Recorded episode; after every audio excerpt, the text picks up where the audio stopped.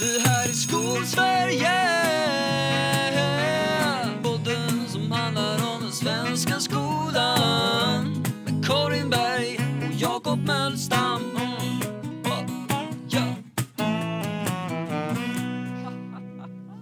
Ja, du har en ny mikrofon, ser det ut som. Det är samma som vanligt, den bara står lite annorlunda. Jaha. Ja, jag har en dålig mikrofon, men jag hörs bäst ändå. För jag... Det hörs mest i alla fall, skulle jag säga. Bäst kan vi diskutera någon gång, ljudtekniskt. Men du hörs mest i alla fall, Karin. Det är inte mikrofonens fel eller förtjänst. Nej. Jag ska skaffa mig en bra mikrofon någon dag när jag är på det humöret. Och så ska jag skaffa mig en prompter. Det är min nya grej. Jag måste ha en prompter. Alltså den sortens teknik, om vi börjar i den ändan. Kommer du ihåg för några år sedan när liksom alla skolor skaffade en till en och så var man klar med teknikinvestering och så? Jag tror att det var typ 3 år senare som folk förstod att det inte är så skolans teknik, liksom investeringsplan, borde se ut. Det är en bra grund, men sen börjar man liksom specialinvestera i speciell teknik för speciella lokaler. Mm. En bildsal, en liksom musiksal behöver speciell teknik, eller hur? Slöjdsalar behöver speciell teknik. Liksom, alla möjliga olika salar kan behöva olika, beroende på vad som händer där. Mm. Ett språkklassrum kan behöva en dokumentkamera. Det kanske inte en mattelärare behöver. En mattelärare kanske behöver ha en platta man kan rita på och visa saker, exempelvis. Mm. Så. Jag tror att vi börjar närma oss den punkten där lärare behöver speciell teknik också. Och där det kanske handlar om mer så här grundläggande, men ändå lite bättre än amatör, liksom mediaproduktion-grejer, typ. Mm.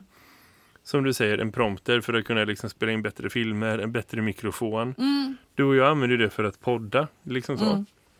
Men jag tänker att det vi egentligen... Det jag egentligen tänker är att jag använder det för att spela in alla längre texter som jag ger mina elever. Så.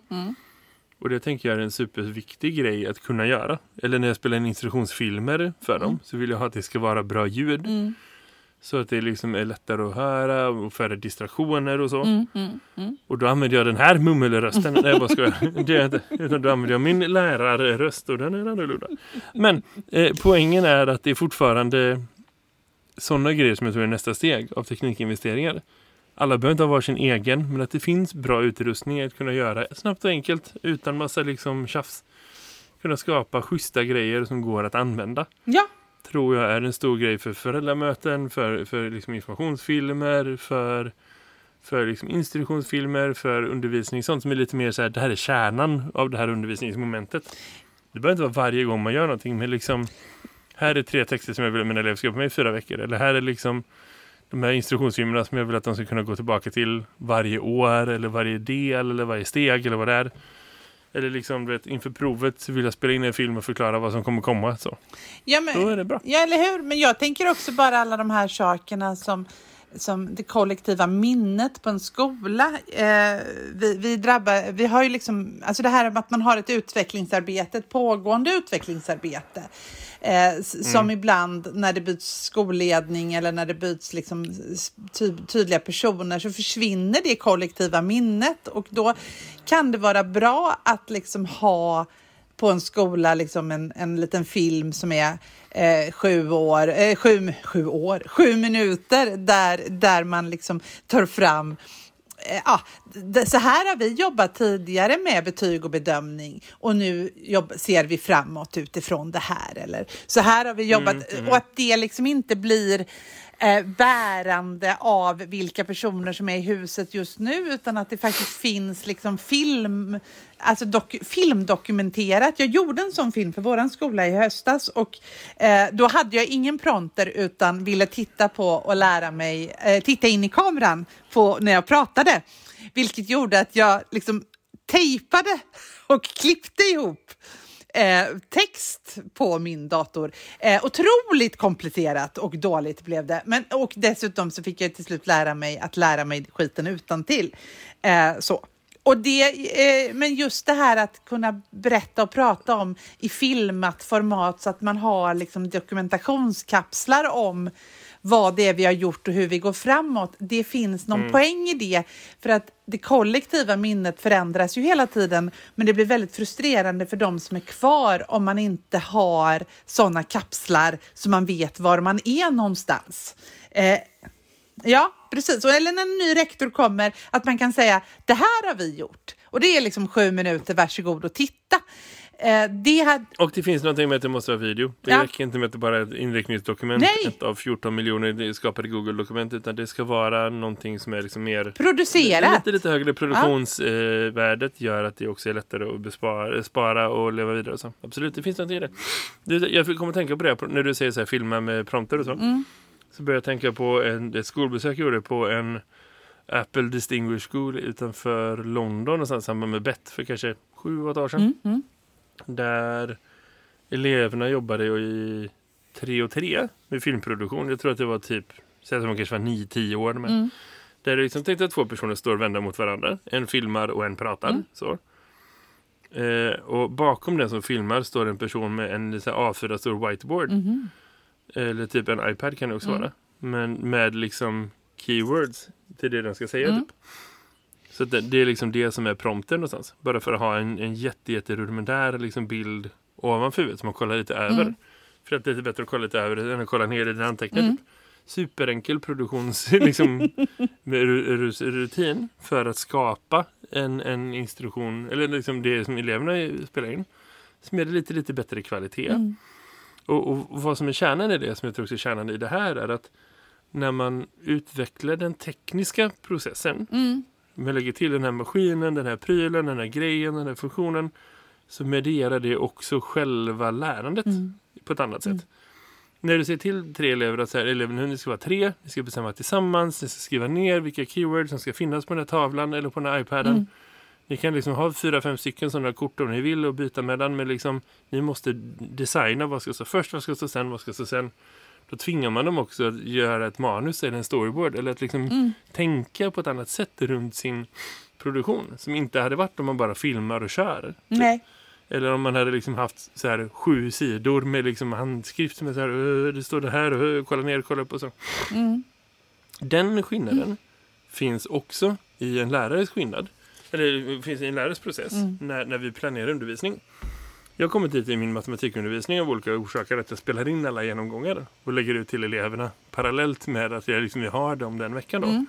Så som en del av planetområdet så kör jag igenom, inte särskilt väl organiserat, men liksom bara lite snabbt så här, det här handlar om det här och det här, jag ska tänka sig och så. Det gör ju att jag får fräscha upp mitt minne och min förståelse av vad det här området behandlar. Mycket mer detaljerat än vad det gjort annars. Vilket gör att jag kan gå in i 6-7 veckors process eller liksom område och vara så här vet jag ungefär vad det är som de kommer behöva möta de kommande veckorna. Och jag har det ganska färskt och aktuellt på ett sätt som jag inte haft annars. Och det blir en del av mitt planeringsarbete. Det tar inte jättemycket mer tid. Nej.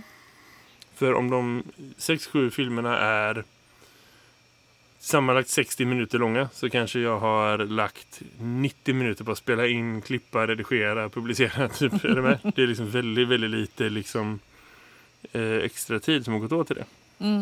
Och jag tror att det finns någonting i det för att förstå hela området som är att man levlar sin pedagogiska designprocess tillsammans med att man levlar sin teknik på ett sätt som jag också tror att de här eleverna gör. Jag tror ibland att det är lättare att se hos eleverna, men vi måste lita på att det finns hos oss också. Det är därför teknikval är en del av den pedagogiska beslutsprocessen. Så vi kan inte bara säga så här, ja men vi kör det vi alltid kört. Eller vi skiter i det här. Eller liksom, nej. Jag fokuserar på mitt innehåll och på min undervisning. Jag är ingen tekniker så. Utan det är en del av att designa en pedagogisk process. Ja, och framförallt i en tid där elever utgår från teknik i allt de gör. Alltså jag tänker att en elev idag som läser en instruktionsbok finns väl inte. De tittar på en tutorial i YouTube eller vad, liksom sådär, att man söker kunskap. Man, alltså det finns liksom en teknikanvändande idag på ett sätt som inte går att, det går liksom inte att skilja liksom på det idag. Det har gått liksom så fort att vem som helst kan klippa en film, vem som helst kan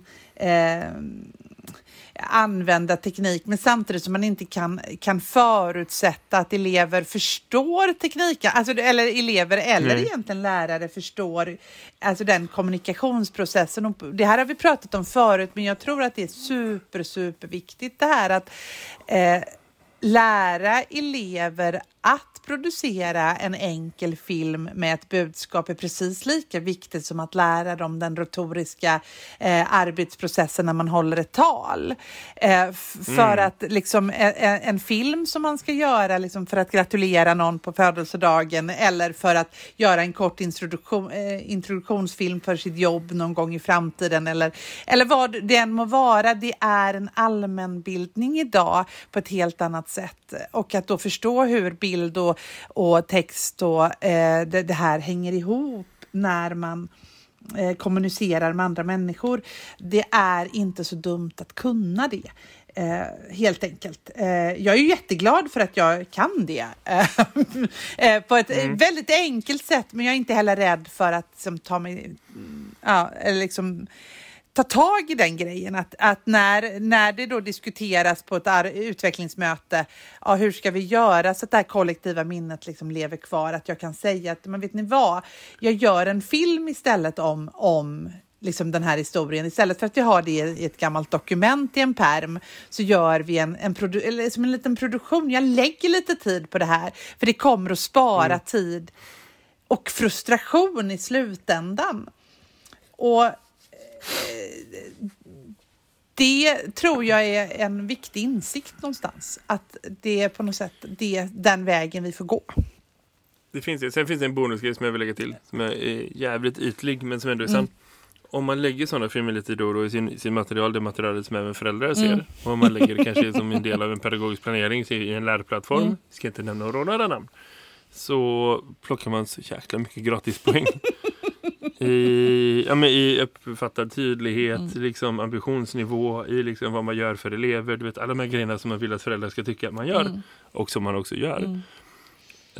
Det blir så mycket bättre, för det är så mycket mer än vad de förväntar sig. Vi just nu, det, alltså så här, man kan segla genom livet och alltid ligga på precis den här liksom, gyllene liksom, spannet där det är så här, det här är inte så svårt, men det ser bättre ut än vad det egentligen är. Så, eller hur? Små korta minifilmer, bara kör, spela in. Du behöver inte ha med dem själv. Jag brukar använda en app som heter Explain Everything, där jag bara spelar in bilder på min iPad och som jag liksom talar till, pratar till, lägger ut. Supertydligt, superpedagogiskt. Jag behöver inte bry mig om liksom utseende och så, utan det är bara att köra. Och det är så mycket pluspoäng från ingenstans. Ja, och det är lätt och det är bra. Nej, men jag gör mer sånt. Det var ett sidospår som vi startade det här avsnittet med. Hur är det annars med dig, Jakob? Jo, hur är det annars? Nej, med livet eller bra? Eller så? Nej, det är inte alls. Fan, man får ju panik av liksom pandemier och krig och fan hans moster.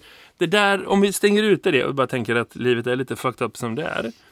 Så i ögonblick av att inte vara sån, utan bara leva någonstans där man är. Så är det ändå... nej, men jag skulle säga att det är... Hela veckan när folk går och frågar sig hur läget har gjort en poäng av att svara, jo men det är bra, jag är ganska trött men annars är det bra.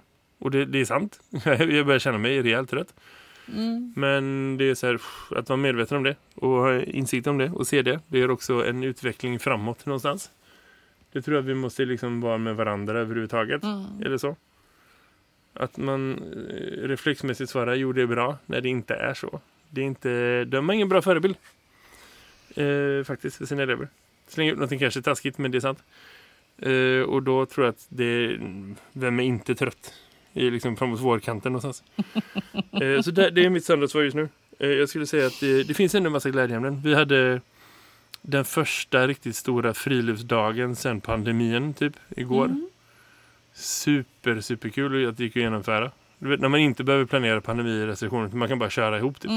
Spelar ingen roll att vi är 180 elever som är tillsammans, för att vi får det nu. Det gick superbra. Eleverna, jag har liksom inte sett de här eleverna så glada. Jag har ju startat hela den verksamheten som jag jobbar i under pandemin. Så de har liksom, vi har inga gemensamma kollektiva erfarenheter överhuvudtaget. Så det var svinkul att se de eleverna som har gått snart mer än hälften, eller har gått mer än hälften av mellanstadiet, utan att det någonsin gått en pandemifri mellanstadieskola så. det är spännande. Det finns många saker att ta i där. Det finns mycket här som de tycker är himla roligt. Som är så här, det här skulle kunna vara mer basic än vad det är. Typ. Men det är kul. Det funkar bra. Det... Idag tror jag att Göteborg kan vara den varmaste platsen i Sverige. Och det är jag väldigt, väldigt glad över. Ja, ja. Typ sådana små saker. Jag hittar dem, jag hämtar dem, jag suger upp dem, jag maximerar nyttan av dem. Jag hittade ett par pallkragar på skolgården som ingen använder. Så de tänkte, kan man odla här i med elever? Sådana grejer går jag håller på med. Du är ett under av positivism, låter det som. Positivism vet jag inte. Positivitet. Ja, positivism. Vad är det? Positivitet, svenskla. Folk använder dem utbytbart, så jag tror att de skulle kunna snabbt betyda samma sak. Men jag är inte säker på att... vetenskapsteoretiskt egentligen. Inte säker på att positivism finns överhuvudtaget. Jo, det är någon grej inom utbildningsteori, va? Jag tror. Skitsamma. Ja, det kan det vara. Det kan det vara, för jag har ju suttit och läst det precis. Så att det kan väl vara så. Inser jag ju. Jag har suttit och pluggat här idag lite grann. För jag tog mig lite kompledigt i, liksom, i någon slags... jag vet inte. Jag har ju lite komp att ta ut ibland. Och nu så har jag elever som spelar teater istället för att ha religion under den här dagen. Så att jag blev lite ledigare än vad jag borde vara. Så då har jag suttit och pluggat lite lärandeteori istället. Men i övrigt den här veckan så har det ju framförallt präglats av två saker. Grammatik. Jättemycket grammatik. Jag har insett att jag är en jävel på grammatik. Jag har blivit bra på det till slut. Så mycket motstånd. Så mycket svensklärare som jag ändå har varit i 15 år. Numera... fråga mig vad som helst. Var har du inte varit bra på grammatik förut?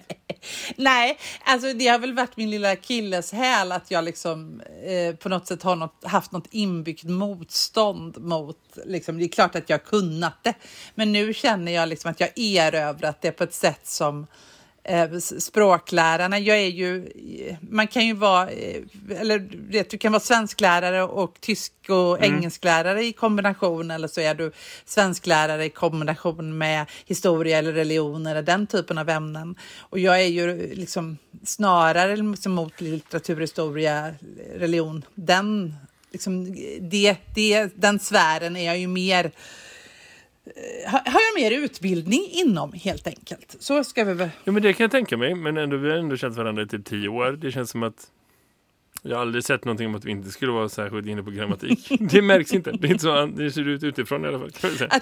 Du äger din sanning. Men... Nej, jag vet, jag inte hållit på. Men jag är inte liksom, det är inte den stora grejen jag håller på med egentligen. Men nu har den här veckan så har jag känt hela veckan liksom, att fråga mig vad som helst. Jag behöver liksom inte...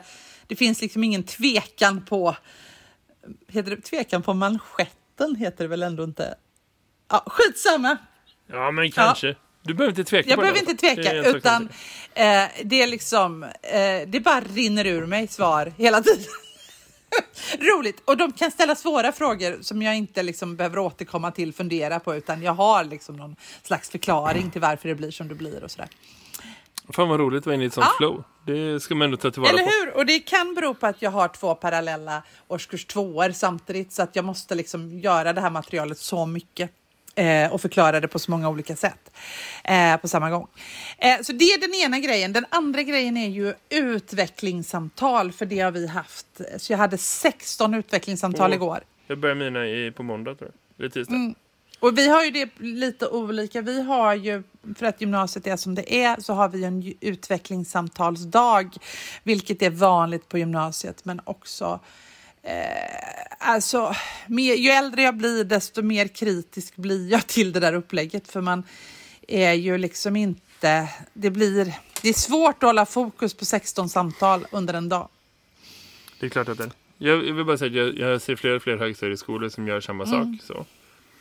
Och jag vet att det har diskuterats på skolor för yngre också. Men på olika sätt. Det finns olika lösningar av det. Där man kan hitta liksom olika, jag vet så här skolor, låg- och mellanstadieskolor som har liksom mötesfria veckor. Där man också liksom bestämmer att eleverna ska ha väldigt, väldigt enkla uppgifter. Liksom mer så fylleriuppgifter i 2 veckor.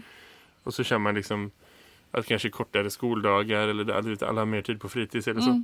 Och så kör man från 1 fram till dess att man går hem typ varje dag. Så bara kör man som hela tiden. Det tror jag är en rimlig grej. Nej, men jag tycker... hur många samtal har du på... Hur många elever har du samtal 16. Med? Just det. Det kan variera lite, tror jag. Också. Men jag tror att det är... I grunden, ja, nej. Nej, men det finns något i det du säger. Så här, det är liksom... Ser man det som en grej som man vill få gjort utan att det ska distrahera från undervisning. Och utan att det ska ha för mycket tid och fokus och energi från undervisning. Så finns det en poäng med att organisera det som... Nu bara kör vi det, en klump. Så.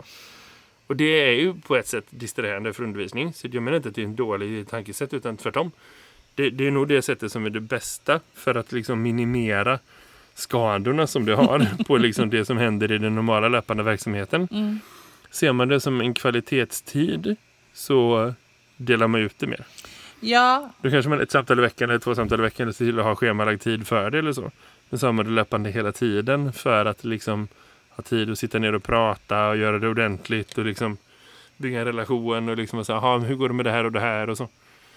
Sådana grejer tänker jag är liksom, det beror på vad man vill få ut av det och vad man tänker att det ska spela för roll och kontra resten av verksamheten. Så. Jo, men eller hur är det så? Och jag tänker att på gymnasiet blir vi också så präglade av att vi är ett kurssystem, vilket gör att det är väldigt svårt att alltså det måste ske inom en väldigt kort tidsrymd för att hinnas med. Det måste ske på hösten och då har du inte så många veckor att spela på. Och då blir en utvecklingssamtalsdag bättre för att då liksom hinner du med det.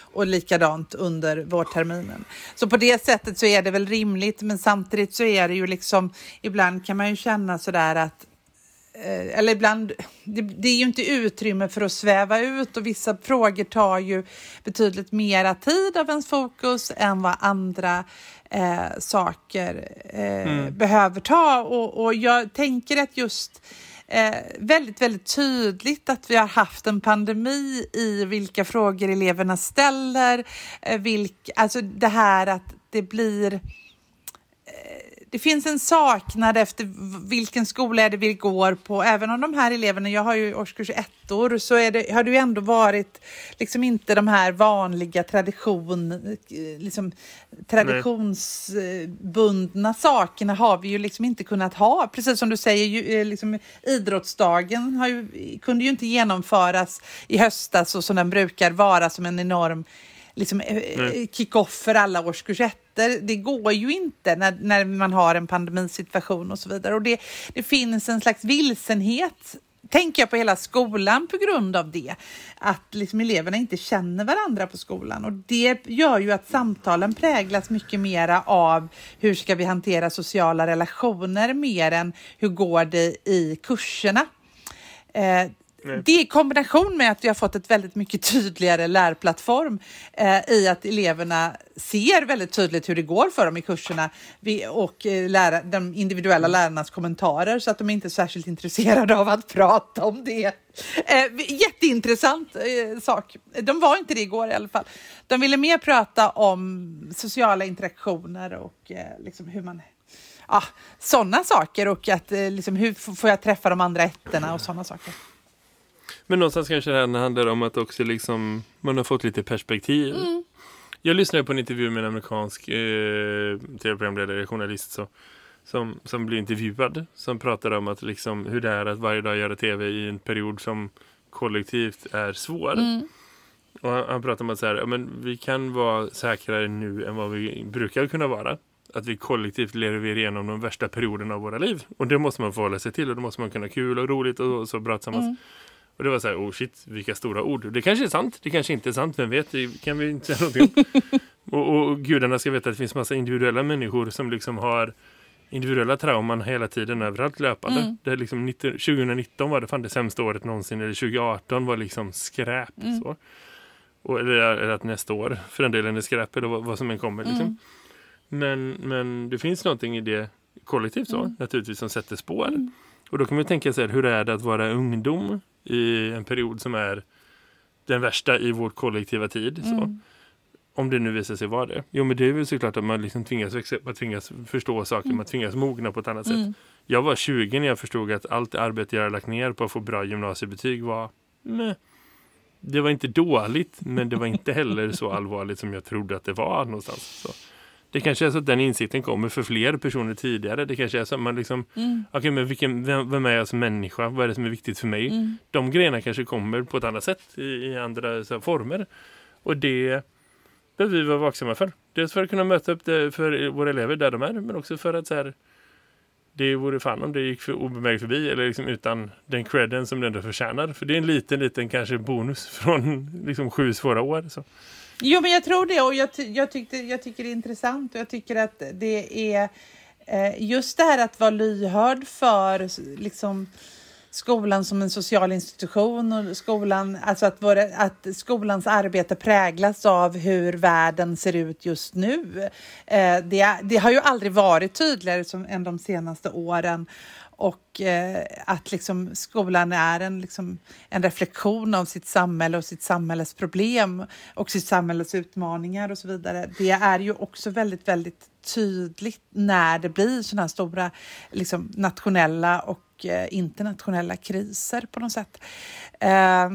Men det är ju spännande hur det liksom plötsligt blir en också speglas i utvecklingssamtal till exempel. Men vill du veta någonting helt annat, Jakob, som jag glömde säga? Från ett ämne till ett annat. Ja, vi kör. Jag gjorde nämligen en apropå det här med att undervisa i grammatik. Det har vi pratat om innan, att jag har ju undervisat i grammatik för årskurs 1. Det är ju mycket mer basic liksom. Att så här, vara lite så här, få dem att förstå det som ämnesspråket svenska.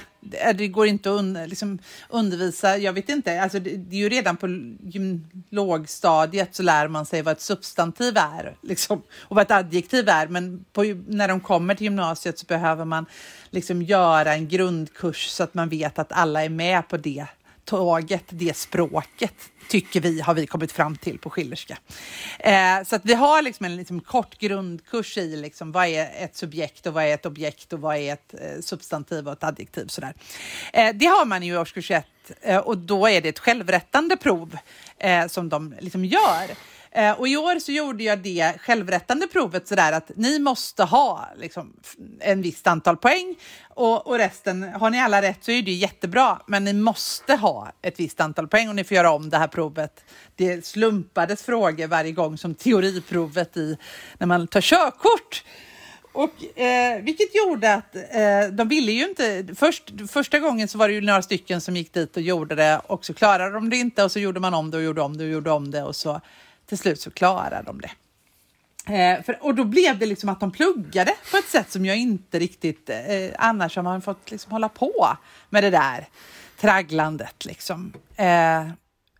Men nu har det slutat med att de faktiskt i årskurs 1 kan detta. Och de i årskurs 2 nu fick också en sån här gräns som de också har fått förra året då. Och det gjorde att de i år bara, vi fattar Karin, vi fattar poängen, vi måste kunna det här. Så att i den här veckan då när de skrev det här grammatikprovet, då tog samtliga det på första försöket. Och jag kände det som en jävla seger. Jag har lärt dem att plugga liksom. Råplugga, för det är inte en grej som man gör. Men nu tog de det. Förra året så fick de ju göra om tills de klarade. Nu visste de att det är ingen idé att hålla på och chansa här nu. Vi pluggar så löser vi det. Och sen tog de det. Och sen får de ju göra en mer utvecklande uppgift där de får reflektera över hur de själva skriver utifrån grammatiska termer. Men det är en annan liksom, det är ju mer en liksom, det går ju att värdera i bra, dåligt skalan. Men här är det ju bara du ska klara det. Och jag tror att vi har för lite sådana uppgifter på gymnasiet liksom, att det här är... Ja, det är överhuvudtaget i skolväsendet. Vi har gått ifrån det, för vi som gör det mer komplicerat. Ja. Och liksom, det är liksom vi förstår lärande som någonting mer avancerat än ett enkelt förhör.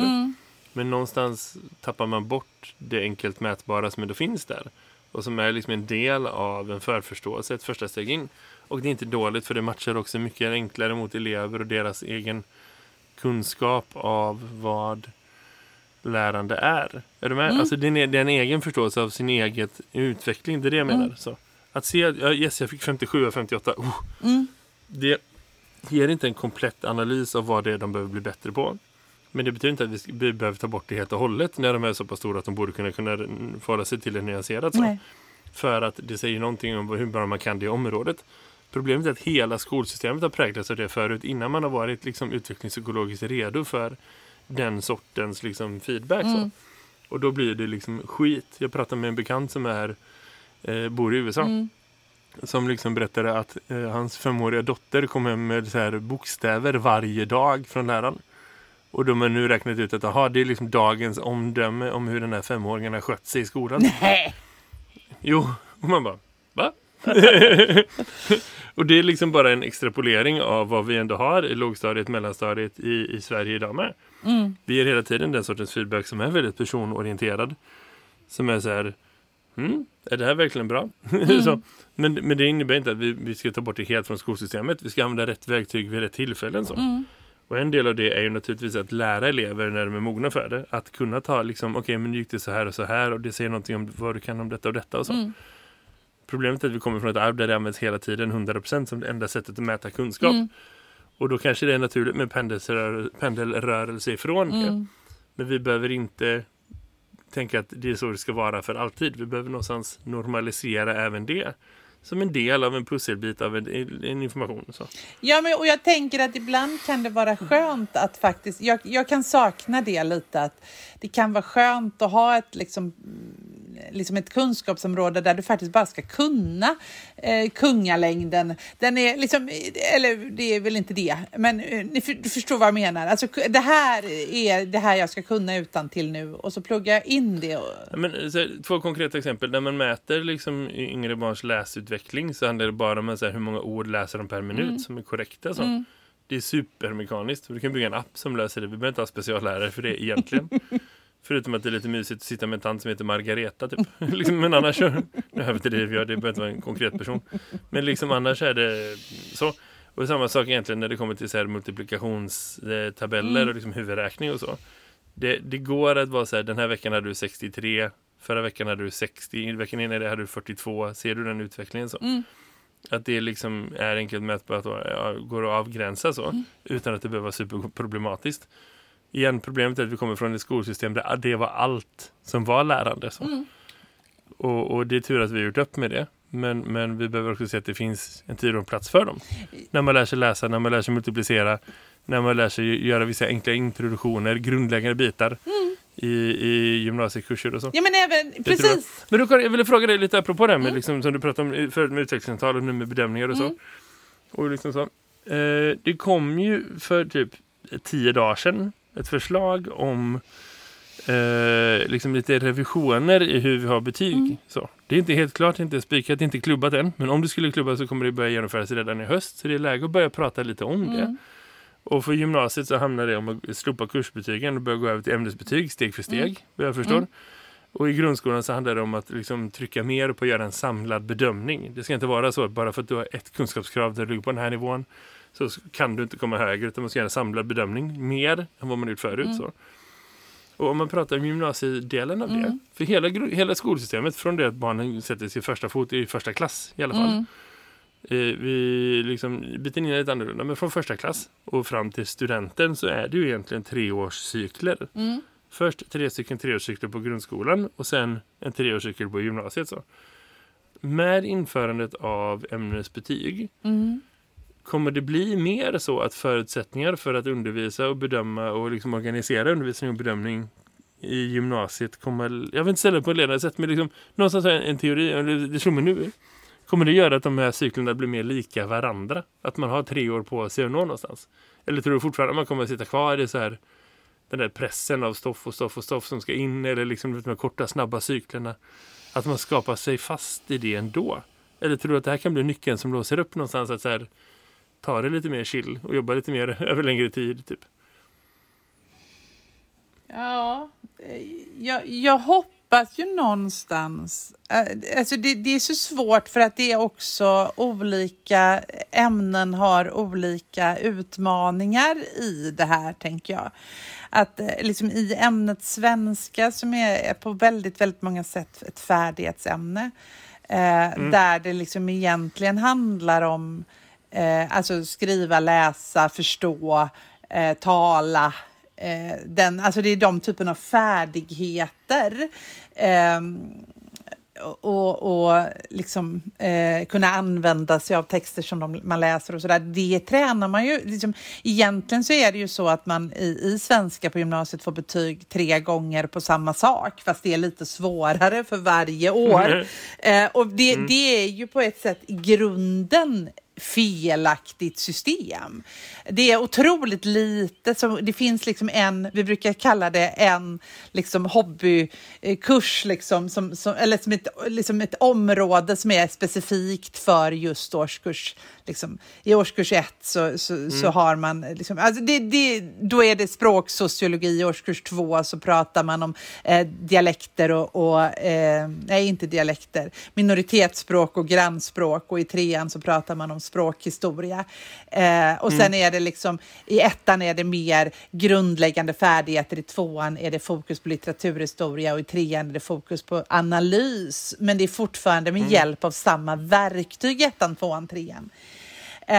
Alltså med hjälp av att läsa, skriva, tala. Och det gör ju att på något sätt så skulle man kunna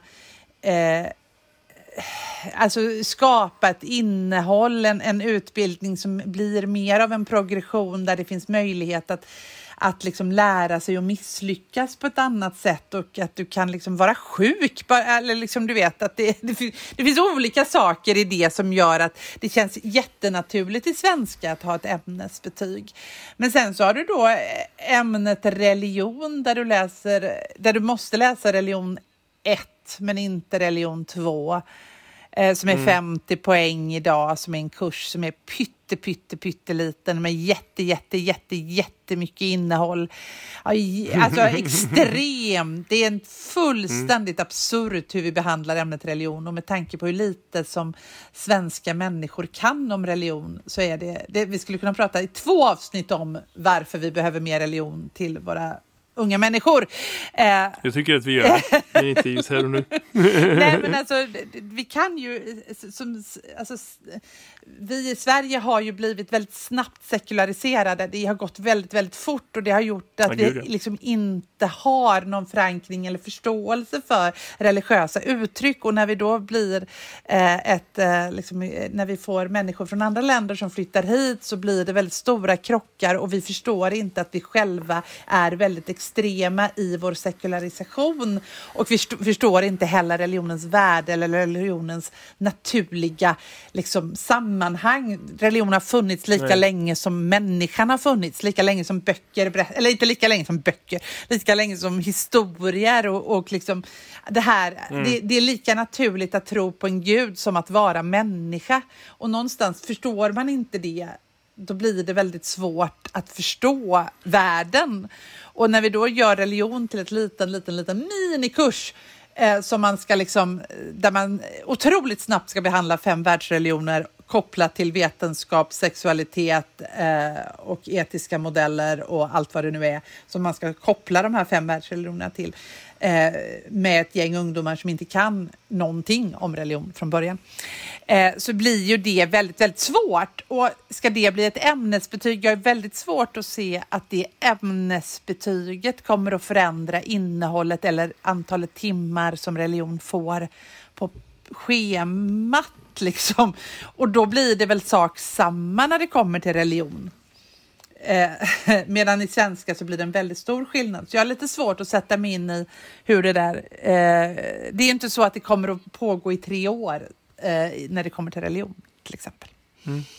Ett väldigt långt och utsvävande svar som kanske inte alls ens... För man vet ju inte hur de har tänkt sig det här. Du får verkligen se det. Det är inte en huvuddel av det du berättade. Men det var ett långt och uttömmande svar där också du konstaterar att elever som kommer till gymnasiet inte kan någonting om religion. Jag vill ändå säga att det finns 9 år av religionsundervisning som kommer före det. Där man skulle kunna tänka att det har hänt. Men det är potatis.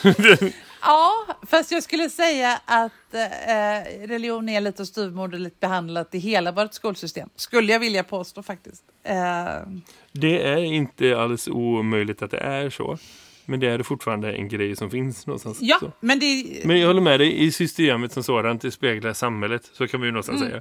Och det, man kan också så här, gå ett steg längre och säga att det gör vårt folk och vårt samhälle aningslöst och trångsynt. För att det gör att man inte kan förstå liksom, andra människor. Och det är någonstans något av det viktigaste vi kan lära oss och också våra... liksom, unga någonstans. Så att vi är helt överens om den grejen. Men vänta lite Jakob, jag ska också säga det att i kursplanen för religion så förutsätts det att våra unga människor kan någonting om kristendom, att det är deras grundreligion. Och det blir ju ett antagande som är fel i sig. Att man är kristen, att man har kristna traditioner med sig, att man är liksom, det finns ett antagande i den skrivningen som blir absurd. Jag menar, jättemånga elever som kommer vet ju liksom att Mose fanns, men vem Mose var vet man inte, eller Abraham eller sådär. Men jag tror också det hänger ihop med att det finns en det är naturligtvis så att liksom alla kursplaner och läroplaner, eller ämnesplaner heter det på gymnasiet och kursplaner på grundskolan. Skitsamma de här planerna med ämnen. Det är överens om det. Så det var inte dit jag ville komma. Min poäng var att du har rätt att det finns ett logiskt problem i att alla inte går hela den svenska grundskolan och gymnasieskolan tillsammans. En del kommer in, man flyttar till Sverige när man är 14 och så. Absolut, det är sant. Det försöker vi bygga liksom lösningar för. Men det är ju ändå så någonstans, tänker jag, att anledningen till att man kan skriva en ämnesplan i religion för gymnasiet som är att man kräver att det finns en viss kunskap om kristendom, det är ju för att kursplanen i religion genom hela grundskolan är, den handlar om alla fem världsreligioner, men det är en sån extrem övervikt på liksom kristendom i de tidigare åren för att man ska ha de kunskaperna med sig, för att vi är ett av tradition kristet land. Då har ju religionsundervisningen misslyckats på vägen, vilket är det du säger, men liksom kollar du på religionsundervisning i lågstadiet så är det så här, du går nästan tjänstefel om du nämner buddhism eller hinduism överhuvudtaget. Inte riktigt, men liksom det är, religionsundervisningen är de abrahamitiska religionerna, punkt. Så. Ja, det... Vilket är liksom... Men det är intressant att du säger, för jag har tänkt snarare på att man utgår ifrån att någon har varit i en kyrka någon gång. Och att man utgår ifrån att liksom, de flesta konfirmeras. Att man utgår ifrån... Jag tänker att det, liksom, det finns något glapp där i att sekulariseringen tog fart och att vi liksom förutsätter att folk liksom kan och folk vet. Ja, men det finns någonting sjukt i det också naturligtvis. Yeah. Du Karin, vi måste hitta någon som kan någonting om religionsundervisning och, förutom att du är religionslärare. Vi måste hitta någon som kan någonting om hur konstruktionen gick till och liksom, någon som har forskat på det här för att få mer svar. Jag måste ändå säga att jag älskade min son som ändå var 9 år som frågade så här, mamma, vad heter den där kristna varianten av boken som Koranen heter? Han kunde alltså Koranen, men han visste inte vad Bibeln hette. Då var han väl 8-9 år. Det var roligt. Ja, nej, men man kan ändå få det på det sättet. Det finns någonting i det här, Karin, som är väldigt intressant. Som vi ska prata mer om. Men nu är det fredag eftermiddag och jag tänker inte prata om det. Det blev ett helt annat sidospår än vad de här kurs- och ämnesplanerna. Men jag tänker att vi får liksom... Jag ställer mig väldigt förvirrad till det där. Jag ska ta reda på mer hur de har tänkt sig. Vi gör det. Och så tänker jag att vi fortsätter bevaka lite grann vad som händer med förändringar av betygssystemet eftersom de ändå händer ganska snart. Så. Jag tänker också att vi i kommande avsnitt borde prata mer om revideringar i läroplanen som börjar gälla i höst. Och så borde vi prata 2 avsnitt om varför vi behöver mer religion i skolan. Det tycker vi spikar här och nu, och så hörs vi igen nästa avsnitt med något av dessa ämnen eller allihop. Vem vet? Ha det så fint! Ha det, tack! Hej! Vi här i Skolsverige.